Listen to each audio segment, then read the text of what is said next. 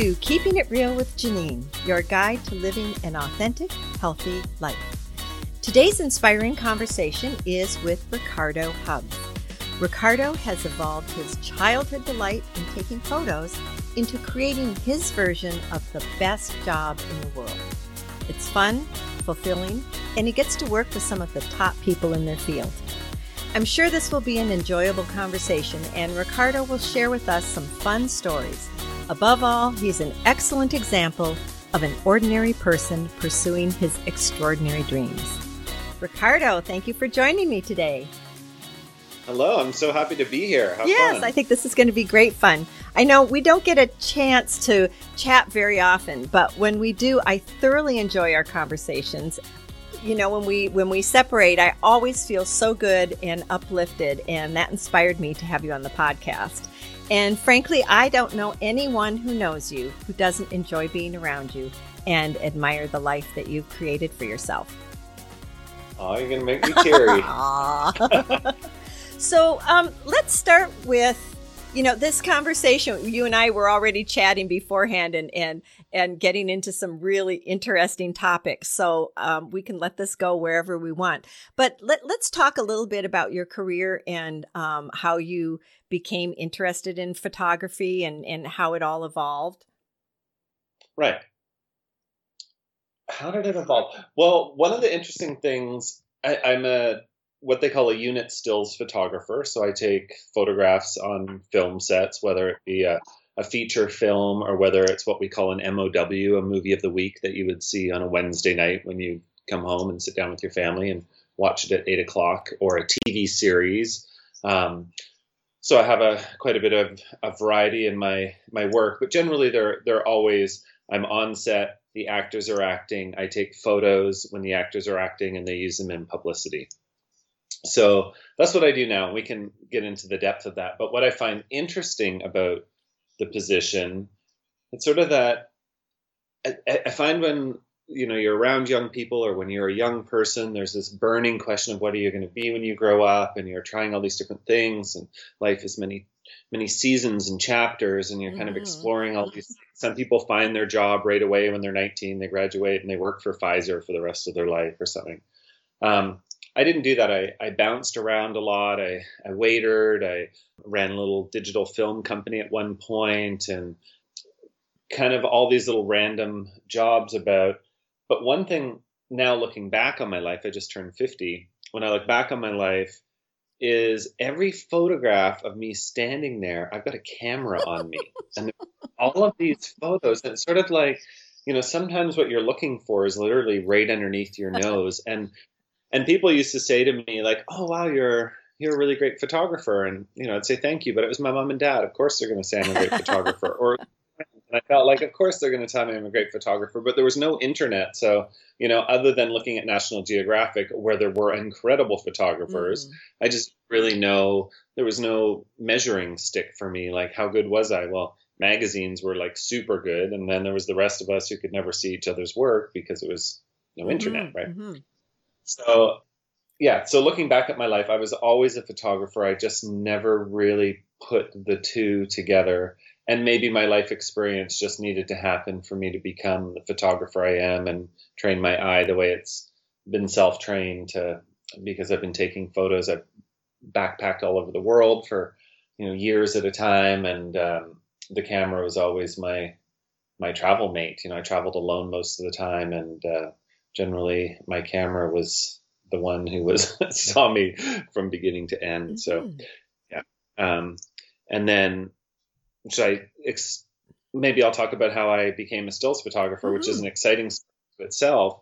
Um, so part of these many jobs that you do, particularly in the Kootenays, there isn't a main industry. So, you know, your fingers are in many different pies to just have income streams coming mm-hmm. in. And so they were going to be making a, a major uh, motion picture in Nelson, which is a beautiful little town. Um, so they were making a movie there, and when you make a movie, uh, they have to bring in all the crew and the cast and directors and producers from the grips to the the storyboard artists to the actors to everybody and all these people are coming to Nelson they need a place to stay I was the guy who was hired as the accommodations coordinator oh. to find a it was a great gig. I got to be, you know, the nosy neighbor, and I got in every little house in, in Nelson, and you know, turned over all these rocks. It was really interesting to explore and meet more of Nelson that way, and it was a fun job. And I had to find accommodations for our lead actor. Uh, her name's Jessica mm-hmm. Biel. We'll know her from Seventh Heaven when she was a kid, and now she's married to Justin Timberlake, and, and plus has her own career. So she's she's definitely stepped up. So I did some research on her, and she was born in Boulder, Colorado, and she had hippie parents, and so I was like, oh, she's going to love Nelson or hate it. she's going to love Nelson. Um, and I could see she was into yoga and into healthy living. And uh, Justin Timberlake is also an advocate for lots of, of healthy, wonderful causes. So I was like, oh, this is a good person. Let's find her a great place on the water. And, you know, finally I found this house. So then it asked me if I would be her greeter when she arrived. And I was like, oh my gosh, like so scared. You look at, you know, type Jessica Biel into the internet, you're going to get all these photos of this like glamorous woman. I was just some hippie from Winlaw. So I waited for her and waited and waited. I had to pee so bad, I remember, but I didn't want to leave my post because it was going to pull up. So she finally pulls up and she jumps out of the back of the car and she's wearing sweatpants and a hoodie and no makeup. And she was like, Hi, just completely casual, friendly. And I just felt like, wow, this is actually like meeting a new friend. And we walked around her house and I showed her where all the light switches were and all the things that a greeter does. Um, and what I had also done is I got my friends together in Winlaw and was saying, well, Jess is coming. Let's let's give her a big Kootenay welcome. So we got lots of canning and flowers and homemade foods and just filled her kitchen. It was so beautiful. And she was so touched when she came. She's like, oh my gosh, did production do this? And I said, no, no, no, I, I did it with my friends. There was cards for massages, for yoga classes, all sorts of stuff. And she's like, I need to meet your friends. This is really cool. So that began our friendship. But it was also the beginning of the end of my job because we were going into production on the film. All these people had houses. I had some paperwork that I had to do and all sorts of stuff in the office. But my job was starting to close. And Jesse pulled me aside one day and she's like, Look, I really want you on this film with us. And I have an idea. And the idea is that I hire you as my photographer and we make a behind the scenes making of the movie book. And I'm going to make copies of it. There was 170 in the end, 172, I think. And make copies of this book, and I'm going to hand them out as a crew gift to everybody who worked on the movie. Oh, that's so cool cool. I'm actually I'm getting chills. Just you know, the being in the flow and and just how one thing leads to another. It's awesome. As John Lennon said, life's what happens when you're busy making other plans, right? so so suddenly there I am on set with her. Everybody had met me, which was interesting because everybody who came to Nelson met Ricardo. I was the accommodations person. They spoke if they didn't meet me, they spoke to me. My name was part of the welcoming crew to Nelson. Mm-hmm. So that was great. So I arrived on set now. I've been working in the office, so now I'm on set for the first time in my life. And it was, you know, imagine like there's lights and cameras and all these groovy people and this movie star who I'm hanging out with. And it's basically given me a golden pass to walk around set and to go in the hair and makeup trailer and go to the wardrobe trailer. And I photographed every single person who worked on the movie doing their job, whether it was the props people or the accountant or all these avenues, and made this really incredible book and had lots of fun. And then the whole production ended. Everybody said goodbye, and there I was sitting in Winlaw with this book I had done. And Jesse had said to me, "You should be a stills photographer." Mm-hmm. But I really love living in Winlaw and homesteading, and I'd been there for 17 years, and it was I didn't know if I wanted to move to the city to be a photographer. And then a couple years later, I had this epiphany one night, and I was just like, wow, I'm, I'm getting older, and you know, here's my choice. I can stay in Winlaw and do these like random jobs, and you know, shackle together some sort of security for my my life, or I go and I try this thing out. And I was like, I'm gonna go and be a photographer. Like life is this short. I let's have a new chapter. And I just quit my job. I was working for Shambhala Music Festival. That's right. You were the Imagineer, weren't you? Imagineer, yeah. And it was a great job. And um, I moved to Vancouver, but I didn't know anything really about the film industry other than I had worked on a film and I had this book.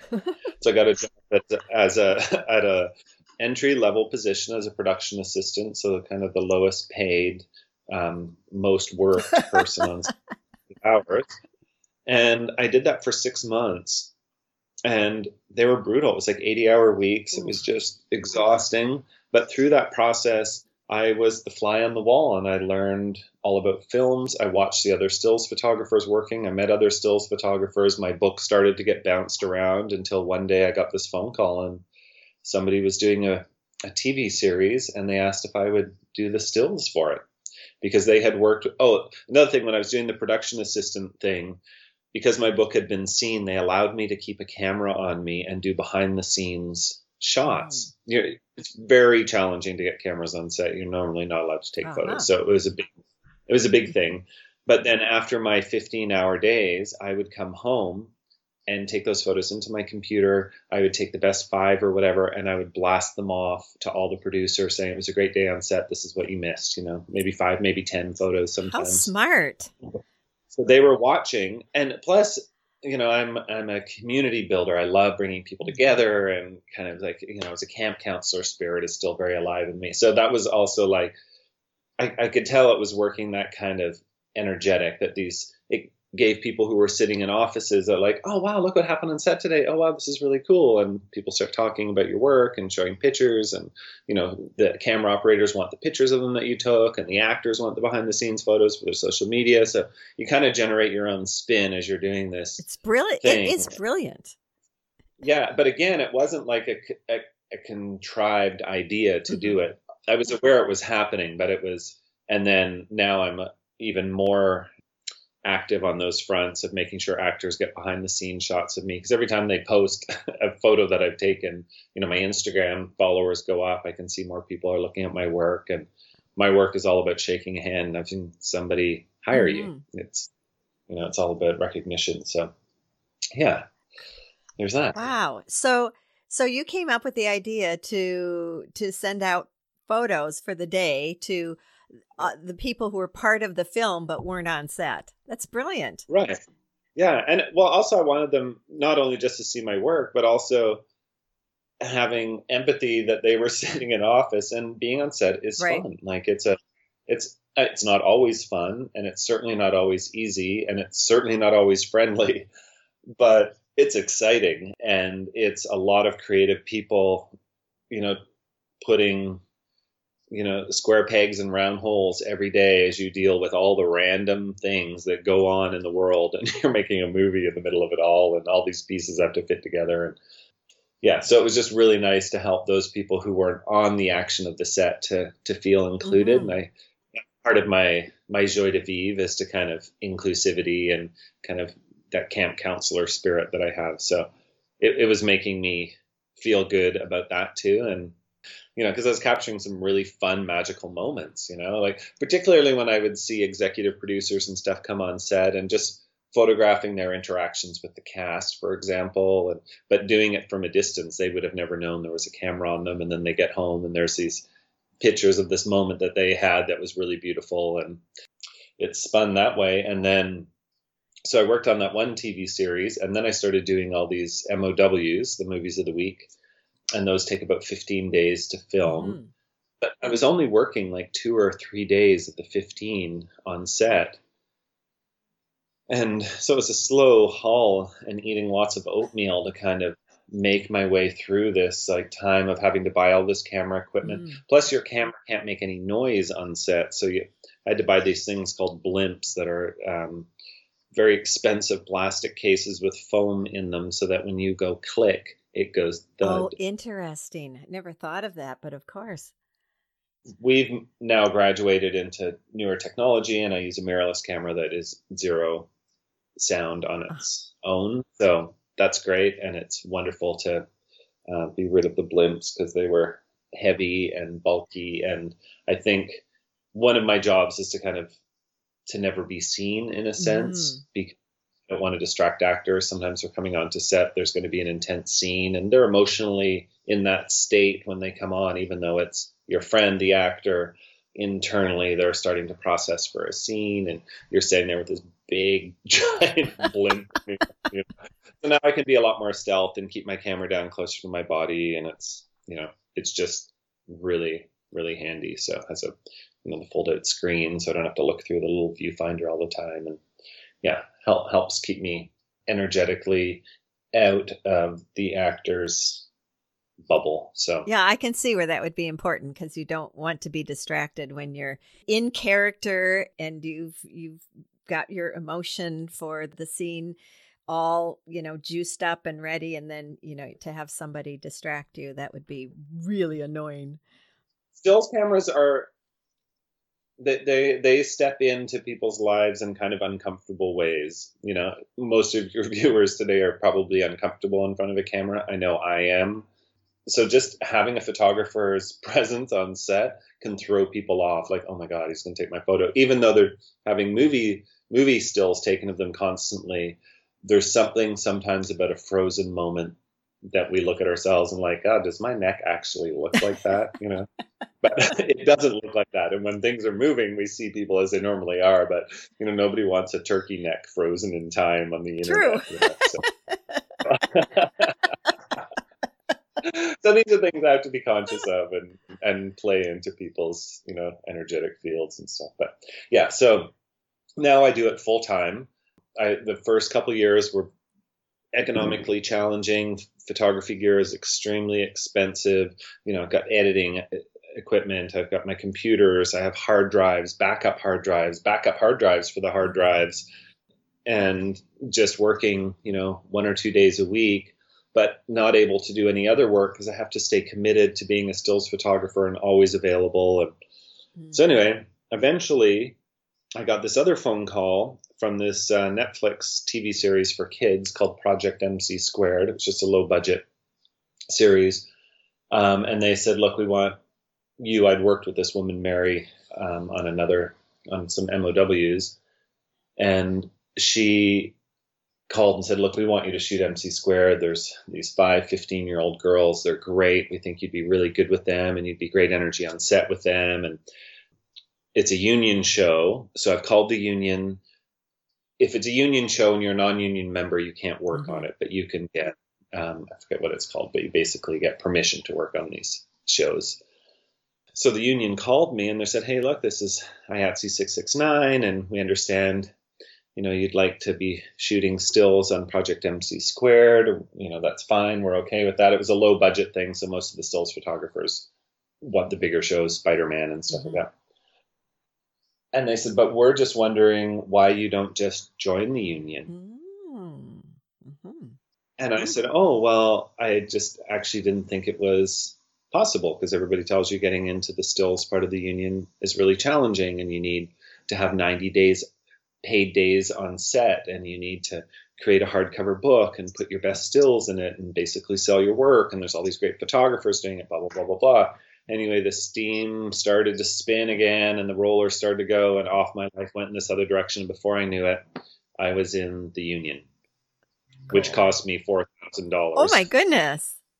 35 to join, 500 dues for the year. So suddenly I was down 4,000 again. So it was just this constant like, like sucking of all of my money. But now being in 669, I'm qualified to work on any of the big shows. Mm.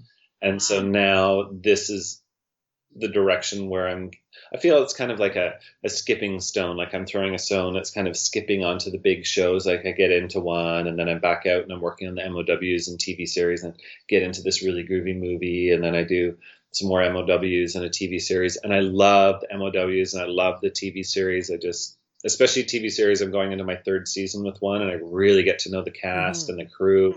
It's just such a, it's that camp counselor me again is really at summer camp and I really love well, it. Well, it becomes like a family too. I mean, because it's so intense. Yeah, and it's creative people and you're all working on this single goal. It's pretty mm-hmm. cool. So now I'm I'm hoping in the next couple years to start getting um, a bigger name for myself and being able to work on shows that maybe travel to Morocco to shoot mm-hmm. or so that's kind of on the horizon. But right now, very happily working in Vancouver's very busy film mm-hmm. industry. Mm-hmm. Yes, it is. So, yeah. So, what kept you going during those times when you're spending all this money on uh, fees and equipment and you you don't have much and there's nothing really concrete out there in the future for you what what kept you going what what kept you on the question. path um, a few things went through my mind as you were just asking that i think one of them is was knowing that my default was a really good default and that was returning back to Winlaw that i had, had trouble leaving mm-hmm. initially mm-hmm.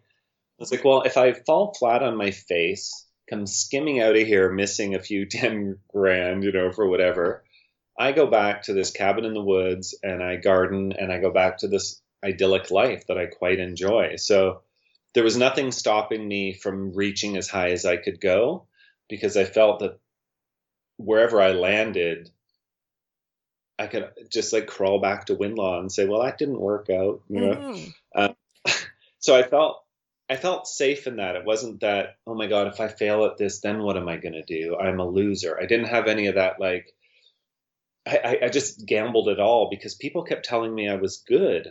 You know, even I think as an artist and as, you know, people who create things, and maybe not for everybody, I should just speak on behalf of myself. I look at my work sometimes, I'm like, damn, I don't know. And then somebody will look at it and be like, that's amazing. And you're like, you think so? You give it a few days, you come back to it, and you're like, yeah, actually, that is pretty amazing.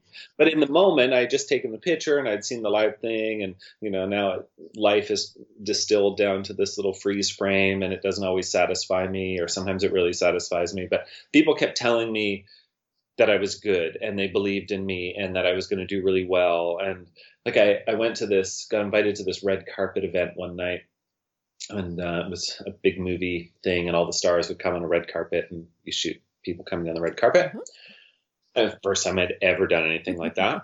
and uh, of course, I was having an absolute scream because camp counselor spirit in me was I'm directing everybody and making it lots of fun, and you know, making people do weird stuff. And and I saw this man. He was in his 60s, and his uh, partner, or wife, or girlfriend, or sister, whatever, the two of them standing off on the edge, and they were looking at me and they kept smiling at me and waving, and you know they were obviously entertained by my entertainer personality that was you know as much on the red carpet as on the side of the red carpet. And after it was all done, he came up to me and he said, "Who are you?" I said, I said, I'm Ricardo. And he's like, Where did you come from? I've never seen you before. So I'm from Winlaw. You know, I have this dream of being a stills photographer. And he gives me his card and he said, I would love to meet you and it ends up that he was the head of the BC Film Union Association, oh. president. So I went down to the movie studios and uh, he spent about 45 minutes with me and he kind of mapped out. It's like, you know, it's you're you're aiming for the hardest the hardest bullseye to hit to get into the stills union. It's quite challenging. There's nothing I can really do to help make those things happen other than to guide you. Hmm. And he sat down with me and kind of mapped out the process and was like, you just have to remain diligent, you have to remain available. And he kind of set that tone for me. Like, not only did he just allow me to believe in myself again because some random stranger believed in me and took me to his office and sat down with me for 45 minutes on this time on a busy day to tell me that he thought it was really cool.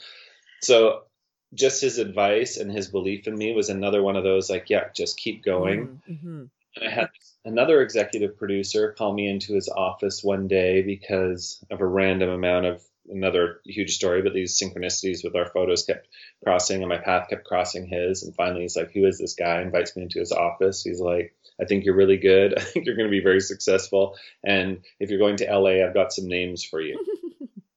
he spent half an hour with me, and I walked out. And I'm like, this is great. Like I, I'm just doing what I'm doing and I'm getting recognition.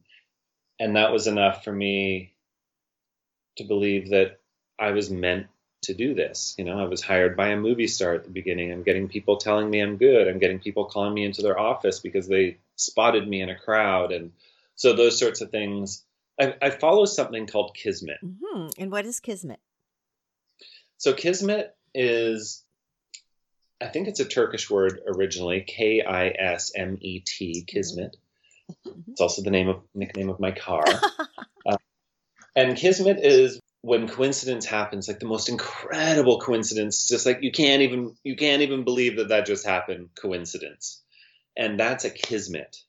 And when kismet is happening, whether it's like uh, some guy seeing me in all of these, you know, the executive producer and our paths kept crossing in really incredible coincidental ways until he's finally like, come back to my office. So there's this kismet energy of like, I, am it. Some people maybe call it following the signs, or um, maybe as simple as living an inspired life or something. But when I'm mm-hmm. being, in, the, the flow. flow, being on my path, and I, I just get these incredible synchronicities. I'm like, that is impossible. And as a matter of fact, I'm just remembering right after I made the decision to become a stills photographer, I was um, down in California when that epiphany happened. And a couple days later, I was um, on Venice Beach and having an incredible day riding my bike around.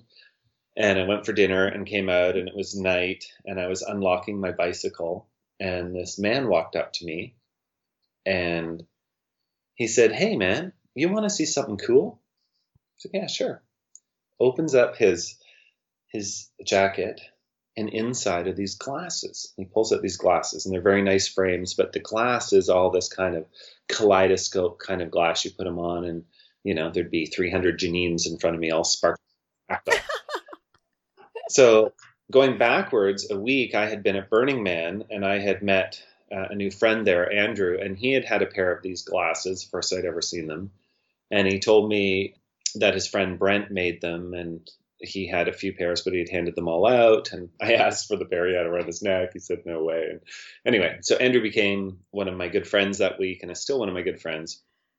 So now fast forward back to the man in Venice Beach and and it was at Burning Man where I had this epiphany like, I'm going to be a stills photographer. I'm going to give this the biggest shot of my life. I'm getting old. I might as well, you know, do something bigger. So Venice Beach opens up his jacket, pulls out these glasses, and I look at him and I say, "Is your name Brent?" he said, "Yes, it is. Do I know you?" I said, oh my god! No, but I met your friend Andrew at Center Camp last week, and uh, he had a pair of those glasses. He goes, "Yo, yeah, Andrew's a good friend of mine. I gave him some to hand out as gifts. Did you get a pair?" I said, "No." He goes, "Oh, here," and he hands me the glasses as a gift. Oh God, I love it. Oh, I just get chills up and down my spine. I love me, these kinds me, of stories. Kismet, and it was also like I had just made this massive decision that I was going to quit my job at Shambhala. You know, I'd spent the day just kind of biking around Venice Beach. When you're traveling and there's that that freedom to think and to feel and to feel the new winds mm-hmm. of change, like I'm going to do something really different with my life now. It's this is it. Like I'm on my path. Mr. Kismet walks up with the glasses. You know, I'm just like bam, like, wow, what are the chances out of the thousands of people on Venice Beach, let alone the millions of people in LA that he walked up to this tall guy? That's crazy. It's absolutely crazy. Even when I, I, I just turned 50 in January and I went on this six week trip to Australia. And the day I left, I'm in the airport and I'm, you know, you're kind of nervous. I'm going on this big trip and by myself. Mm-hmm. And standing in line. Someone taps me on the shoulder. I turn around. It's my friend Charles that works on this TV series with me. And he's like, Oh, I'm going down to LA too. Mm-hmm. Great. And then there's this other girl, Sydney. She works on the TV series. She shows up. Okay, they're going. That's great. And Then I go in sitting in the departure lounge. Good friend of mine and his dad walk in. They're going down to LA. They're on the same flight. I'm like, oh, that's cool. And I'm like, wow, Kismet's happening. Sitting there, tap on my shoulder again. I turn around. It's an actor that I know from a TV series, Kevin. I'm like, oh my gosh, like just this amazing amount of Kismet energy. And I'm like, I meant to go on this trip. Okay, the stars mm-hmm. have lined up. Maybe that's how people would would cause it. So anyway, so the Kismet is I keep my eye out for it. And when I'm having Kismet, I feel very affirmed that my life is moving mm-hmm. in a direction that will have me succeed. It's almost like the universe is entirely behind me and it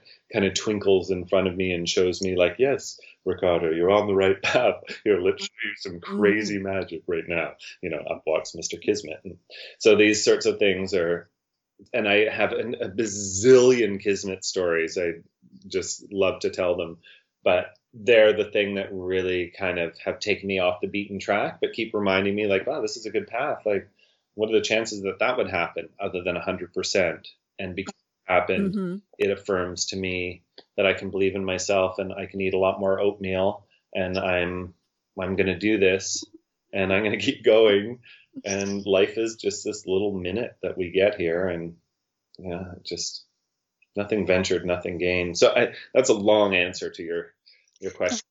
No, it's wonderful. It's wonderful because I I really think it's so important. Well, first of all, you know, I've known you for what, maybe about seven years, and you have such an upbeat, positive outlook, at least when you're around other people. I don't know, of course, how you are when you're by yourself, but you you really uplift people. People always feel good around you because you just you've got such positive energy, and I think that that also helps attract those kind of kismet uh, situations. Right. You know, we're like magnets for the energy that we we put out. It, it attracts certain kinds of energy, and um, you obviously have a tendency to attract a lot of really positive i mean i'm not saying that everything in your life has been just wonderful but in general you you have the ability to attract a lot of positive energy um, useful energy and you give it back you don't you don't hoard mm. it you're always giving. You're one person who i know who seems to be always giving nice. and not not hoarding or hanging on to what you have, whether it's emotionally or or you know physically or intellectually. You're you're always giving of yourself. Nice to hear. Thank you. Mm-hmm. And I think that that attracts that kind of being in the flow, the mm-hmm. synchronicities, mm-hmm. the kismet, and and you're also not afraid to jump in and follow right. it. Did you have any special kismet happening in Australia? I know you were there for what about 6 uh-huh, weeks? I was there for six weeks. Yeah, I didn't have in like full full kismet other than when I was leaving, but mm. it's not always just the kismet. It's also just the magic in our lives. Like when things are just good, you know, you don't even need the kismet. Doesn't need to remind you of anything. You're just, you know, I was visiting my best friend from when I was 24. He was 19. I lived in Lake Louise for three years. I was a bartender and I skied by day and super fun time of my life, of course. And he was in the dorm next to me and was my best friend and he was my spiritual brother and just that time of our lives was just so exciting. And he went back to Australia, came back two years later and said, let's go up to the Yukon together. And so we drove up in my Volkswagen van and it was an amazing summer and he met this girl and fell in love and off he went and there was no internet. So unless you sent a postcard your best friends and soul brothers were gone for ebs you know? Um, and then 14 years ago his father passed away and uh, he traveled the world to visit people that meant something to him of course mm-hmm. i was on that list so he came to visit me and it was wonderful to reconnect and then last year when i was deciding what to do for my birthday, I saw this picture of Jess with a baby on his back. And I was like, wow, hmm. Jess is a dad. I promised Jess I would go visit him, and now is the time. So going there and, and spending time with him and his little child and his partner, Ruth, was just such a heartwarming, incredible. We were just in a love bubble for weeks. we were just like, we were in the good groove, you know? It was like the day that I left, they were at work and I went walking around the neighborhood. Like I kept breaking down in tears. I was like, oh my gosh, it's been such an incredible time. I, I just thought it was my life. I didn't, I didn't think this was going to end, you know? I just live at Jess and Ruth's house now. So it was filled with a lot of emotive gratitude and uh, just yeah so it wasn't so much kismet as it was just good loving you know mm-hmm. ex- is the end goal and kismet's just the little sparkle on the way but mm-hmm. right you know what I'm coming to here is that, like you just said, you saw a picture of Mhm. him with a baby on his back, and that inspired you. That small little incident of seeing that picture inspired you to take a six week vacation to Australia. Now, how many people are open enough or flexible enough or fluid enough to follow that train of thought? Yeah, right. I mean, you could have just seen that picture and got, oh, it's a nice picture. You know, I someday I I hope I you know I get to see him again. Yeah. Do you hear what I'm saying? Yeah, totally. Yeah. That's the gist of what I'm getting from all that you've been saying here is your a willingness to move into the unknown. right.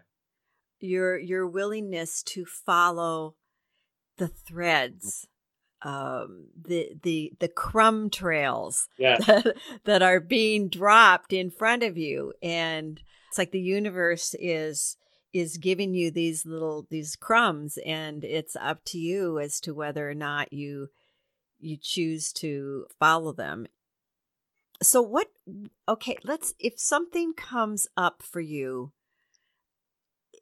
how do you know let's say it's something that maybe really isn't isn't what you want or it doesn't feel right to you how do you discern that Say again.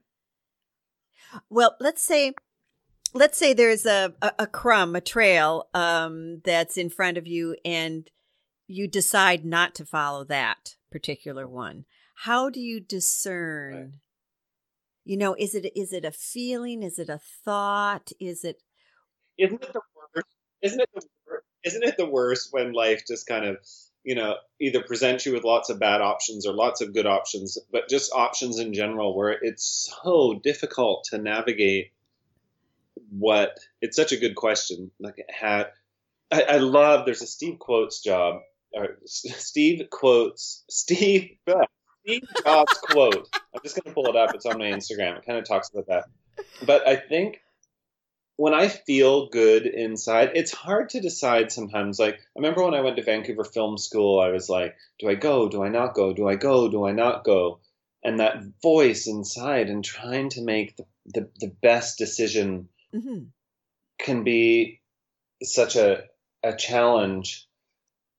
But I guess it's, I just always believe that I'm going to make the right decision because the right decision is going to happen, if that makes sense. Mhm. So sometimes I need to pause and really think about it. But I know that, you know, life is never defined by one single moment. So it seems like this is the decision that's going to blah, blah, blah. But there's multiple scenarios through your life that are bringing you through the space time continuum and through your life. And, you know, so like this is only one little cross point to decide. But every day you're making decisions that could make your life go in any single direction. I found the quote. I'd like to read it. It's from Steve Jobs, not Steve Quotes. Okay. um, says you can't connect the dots looking forward. You can only connect them looking backwards. So you have to trust that the dots will somehow connect in your future. You have to trust in something your gut, destiny, life, karma, whatever. Because believing that the dots will connect down the road will give you the confidence to follow your heart, even when it leads you off the well worn path. I love that. And that kind of is like, Mhm. to answer Yeah. your question, maybe it comes down to just confidence. Like I will make the right decision because no matter what decision you make, it can't be the wrong decision because life will unfold for you in good ways no matter what you do, I believe. Ultimately, sometimes we dip down for longer periods and there's the peaks and the valleys of life for sure. But we're never in the valley forever. We always peak again. We always, hopefully, you know, you know, not 100%, of course, there's a lot of issues, but for most people, when we when we move through the valley, I just remember like it's going to uptake again. Like the pieces will come together, and this is needed to help those moments happen. I have this example. I went to the Spiritual Unity of the World gathering back in 1995 up in the Yukon when I went there with my friend Jess. And it was this amazing First Nations gathering and my first introduction to a lot of First Nations history for the first time because we don't get taught it in school and belief systems and their community and their struggles and all of that. This one woman told this story, and I tell it, I repeat it often because it was so profound for me at the time. Is you're driving in your car and you're late for work and there's someone in front of you that you cannot pass, what's your first reaction? You're angry, right? You might even swear at them. You might get some road rage. You might say some very horrible things to this person who will never hear you. Though they might see you in the rearview mirror, but they're not, not going to hear you. But what's happening is you are getting the original of that hate and that anger. You're projecting it forward, so energetically somewhere they're getting it, but you're actually getting the full toxic chemical reaction in your body. You're actually feeling hate and anger, which is detrimental to the body. Mm. And besides, later that day, you walk around a corner and you bump into your best friend that you haven't seen for 20 years only because you were slowed down in the morning enough to make that timing happen. and it might not be that day, it might be the next day, or the next week, or the next month, or 10 years from that slow driver but the mm-hmm. timing of your life is interconnected to every single moment you live.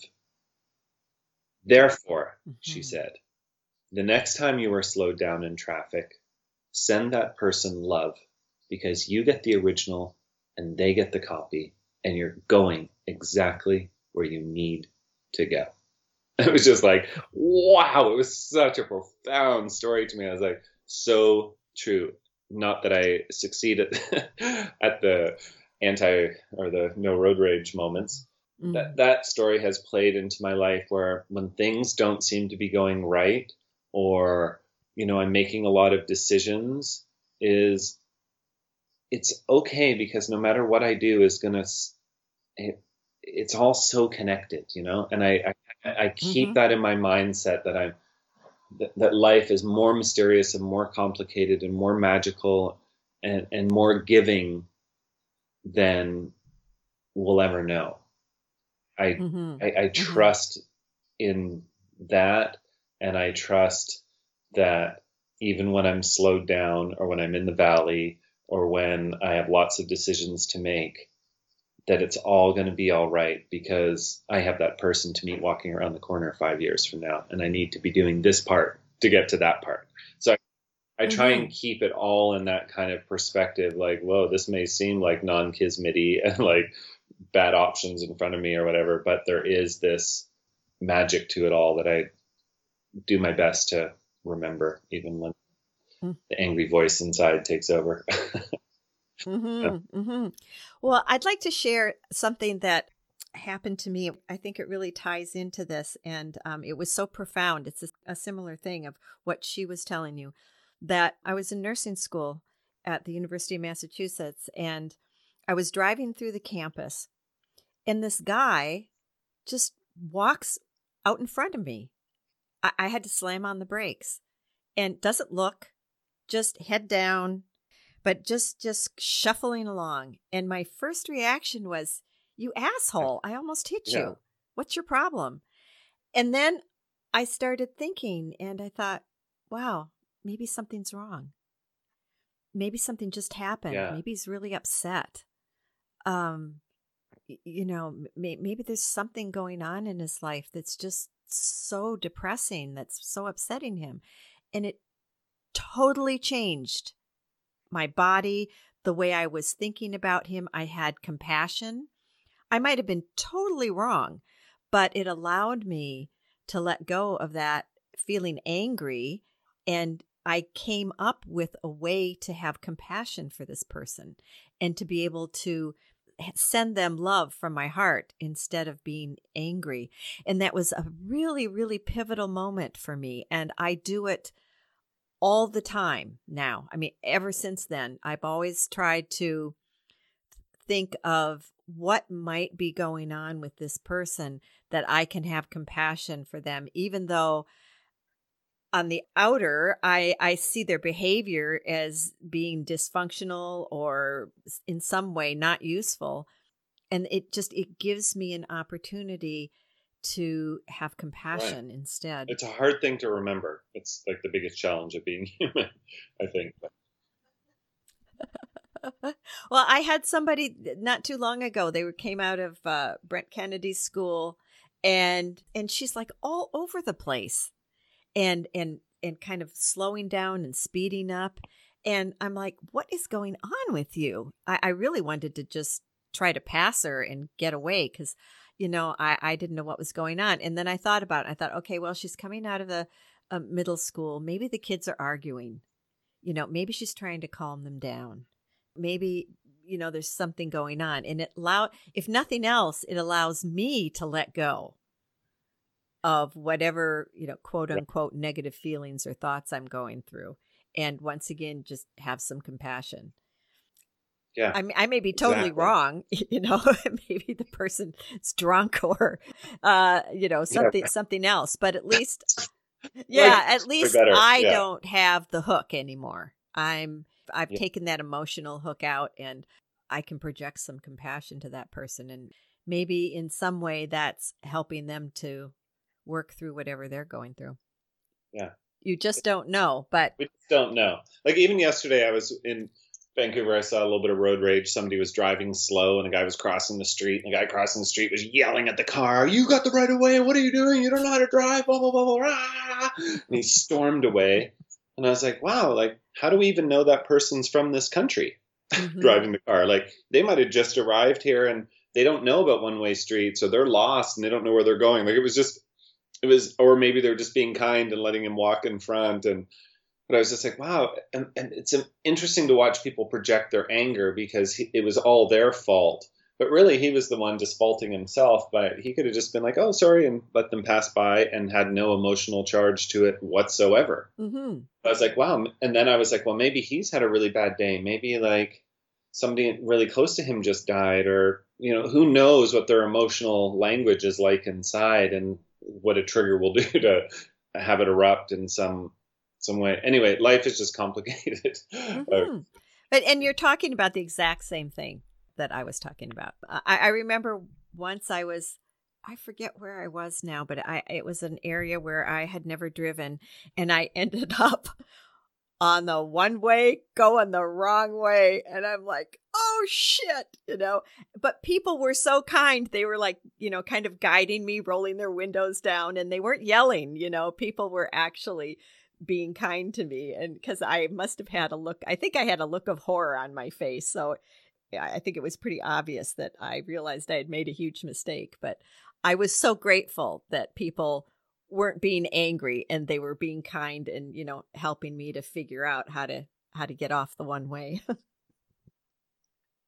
I was thinking it might be fun to end with would you like to talk about ai we were just talking about that before. Uh-huh. uh, because you know and, and one thing I, I wanted to ask you because the work you do is so there's so much at the computer. There's so much your phone. And we know that, you know, we were talking about kids and being on the computer all the time and you know, everybody's got their face in their phone and how how do you deal with that? How do you how do you not get sucked in when so much of your work involves eh, you know having to have a cell phone and having to be on the computer and yeah i mean it's a good question yeah maybe i'm sucked in um, I mean, it's nice being home in Winlaw because there are no cell phones there. And right. I feel like every time I go home, it's this nice little exhale, like, ah, I don't have to think about it. But I still carry my phone with me everywhere because it has a camera on it. So there's oftentimes I just want to take a picture of something. Sure. Maybe, maybe that's an excuse to always have my phone on me. I don't.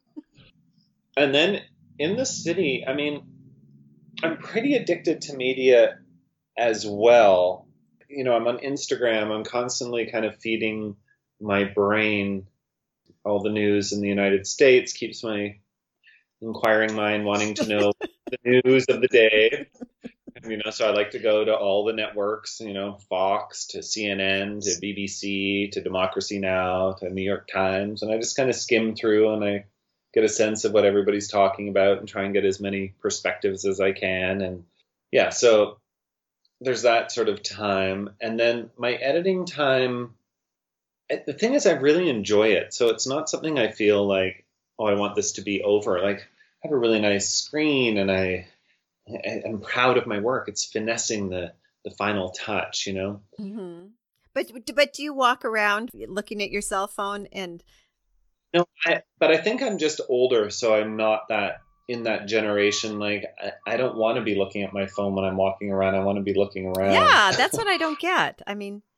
People are into it, like the texting thing. I mean, the other day I was texting somebody and suddenly my phone rang, and it was them and I picked it up. I'm like, oh yeah, we can just talk on the phone. Like, how much faster is that than me like typing like, how are you feeling? You know, like that was pretty cool. So I, I also just kind of set limits. Like, I don't text when I'm sitting around with my friends. I don't answer my phone if I'm sitting with friends, or I turn it off. And so I'm I'm good that way, and kind of being more as socially acceptable as I can. I kind of keep it to my mm-hmm. private so you set boundaries for yourself and you keep them. Like I leave the house and don't take my phone with me if I'm just going to go get groceries or go for dinner. Like I don't need it for an hour. Somebody can wait if they've called me. Like I, I, I set things aside. Mm-hmm. I, I know a lot of kids. We were talking about that earlier. Are just on their computers all the time, and this led us to talking about you know the future of technology and there's lots coming down the pipeline and computers are just going to become more integrated into our lives rather than less. So, yeah, I think this is kind of the time where we need to figure that out and how do we teach kids not to be on them all the time, but they're also doing things that are very interesting, you know, and kind of this global experiment on access to all information at any time you want, you know, what's what's this, what's that, and down the rabbit hole you go and meeting people online and chatting with them and I, I'm pro technology and nervous of technology. Like, you know, I didn't do the thumbprint on my phone where I give them my, mm-hmm. my thumbprint. Mind you, watching my phone all the time. If they want a thumbprint, I'm sure whoever wants a thumbprint could do that. So I, am kind of wary of it. I went to this great talk and I began to talk to you about it. I'm just segmenting okay. through my brain here about technology. And it was at the uh, Center for Dialogue down on Hastings Street in Vancouver the mayor of Vancouver was there, and city councilors and business leaders, and me. I got invited by a friend who was organizing it, and it was a talk by this gentleman named Jeremy Rifkin. So he's, in my determination, he's a futurist, he's an economist, and he's an environmentalist. He walks a lot of different platforms and he talks a lot of different talk, which is something I found. You know, I go and see an environmental you know, anti-pipeline people, and I'm like, okay, great, but this is awesome, and I totally side with you guys, 110% lines drawn on the sand. I stand with you, but we're always preaching to the choir because it's always all of us mm-hmm. who show up. Mm-hmm. Here's Jeremy Rifkin, who's done some incredible research looking into what he calls the third industrial revolution. So he kind of laid out where technology is um, going and talked about how there was this incredible change that is about to happen with artificial intelligence, which is no longer something of science fiction. Where within years of, of artificial intelligence um, being a big part of our lives, we're seeing it with Alexa, I think it's called that Google or mm-hmm. Amazon. There's Alexa, that, there's Echo. Yeah, and they're just listening to you. You can talk to them all the time. So this is the very tip of of, of AI technology into our lives and artificial intelligence will be in everything we do. Computers will be integrated. The Internet of all things. There's going to be a 5G network, and uh, it's going to allow for self-driving cars. He was talking about in the future, it will seem odd for people to think that you owned a car because why own a car when you can just summon a car and a self-driving car will just pull up three minutes later and take you where you need to go. So people won't need to have cars in the future and but he's also an environmentalist. So he's looking and saying, okay, we're losing species every year at an alarming rate, and we're in an extinction crisis. And if we don't do something to deal with this, estimates are we'll lose half of the animal population within X amount of years. What is it, 50 years, wow. 100 years? So, so he kind of, and plus there's climate change and there's ocean acidification, blah, blah, blah, blah, blah, blah all these issues mm-hmm. all together. What are we going to do? He says, well, we need to decarbon the economy. And he has worked out how this will look. He calls it the third industrial revolution. He just wrote a book. I also sent oh, you a link, um, and you can attach that onto the onto yes, the talk. So it's him. The movie, the Third Industrial Revolution, is just him talking. It's the exact same talk I saw. They'll do some cutaways to show what he's talking about. It's a riveting conversation about how we get from here to there. How do we go from being a, a carbon based cul- culture to a carbon free culture and who pays? You know, the government doesn't have any money. I have to watch it numerous times so I can even get his jargon into my brain. So in moments like this, I can be one as, of his evangelists and um, and speak what he mm-hmm. speaks. Mm-hmm. I can't do that yet. Just direct people to the movie because it was such an inspiring way of decentralizing uh, power systems, reinventing our infrastructure and our traveling systems, and all sorts of stuff that's going to create tons of work for three generations as AI replaces most of our traditional mm-hmm. work. So, a lot of jobs in the next number of decades are going to disappear because of automation and artificial intelligence. What's interesting about the artificial intelligence is there's going to come this point that they call the singularity. And the singularity is when AI gains its own uh, self awareness, its own consciousness. That's kind of scary.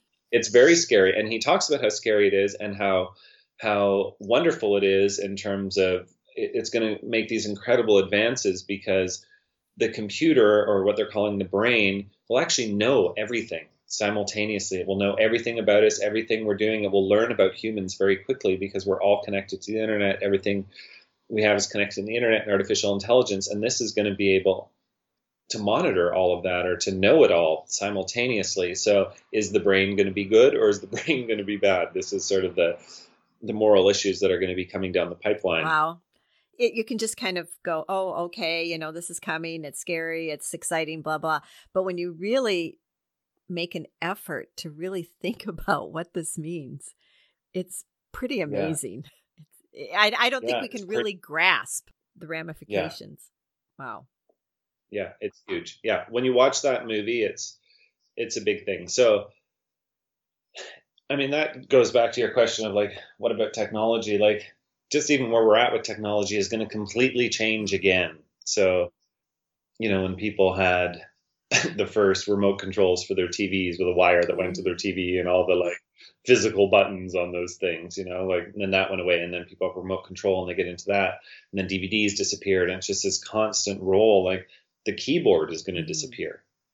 We're going to interact with these things in quite a profoundly different way. So maybe all these kids spending all these times on this the computer is going to help them in the the world they're going to live in. Like I don't really know. I just want us to keep our humanity, you know.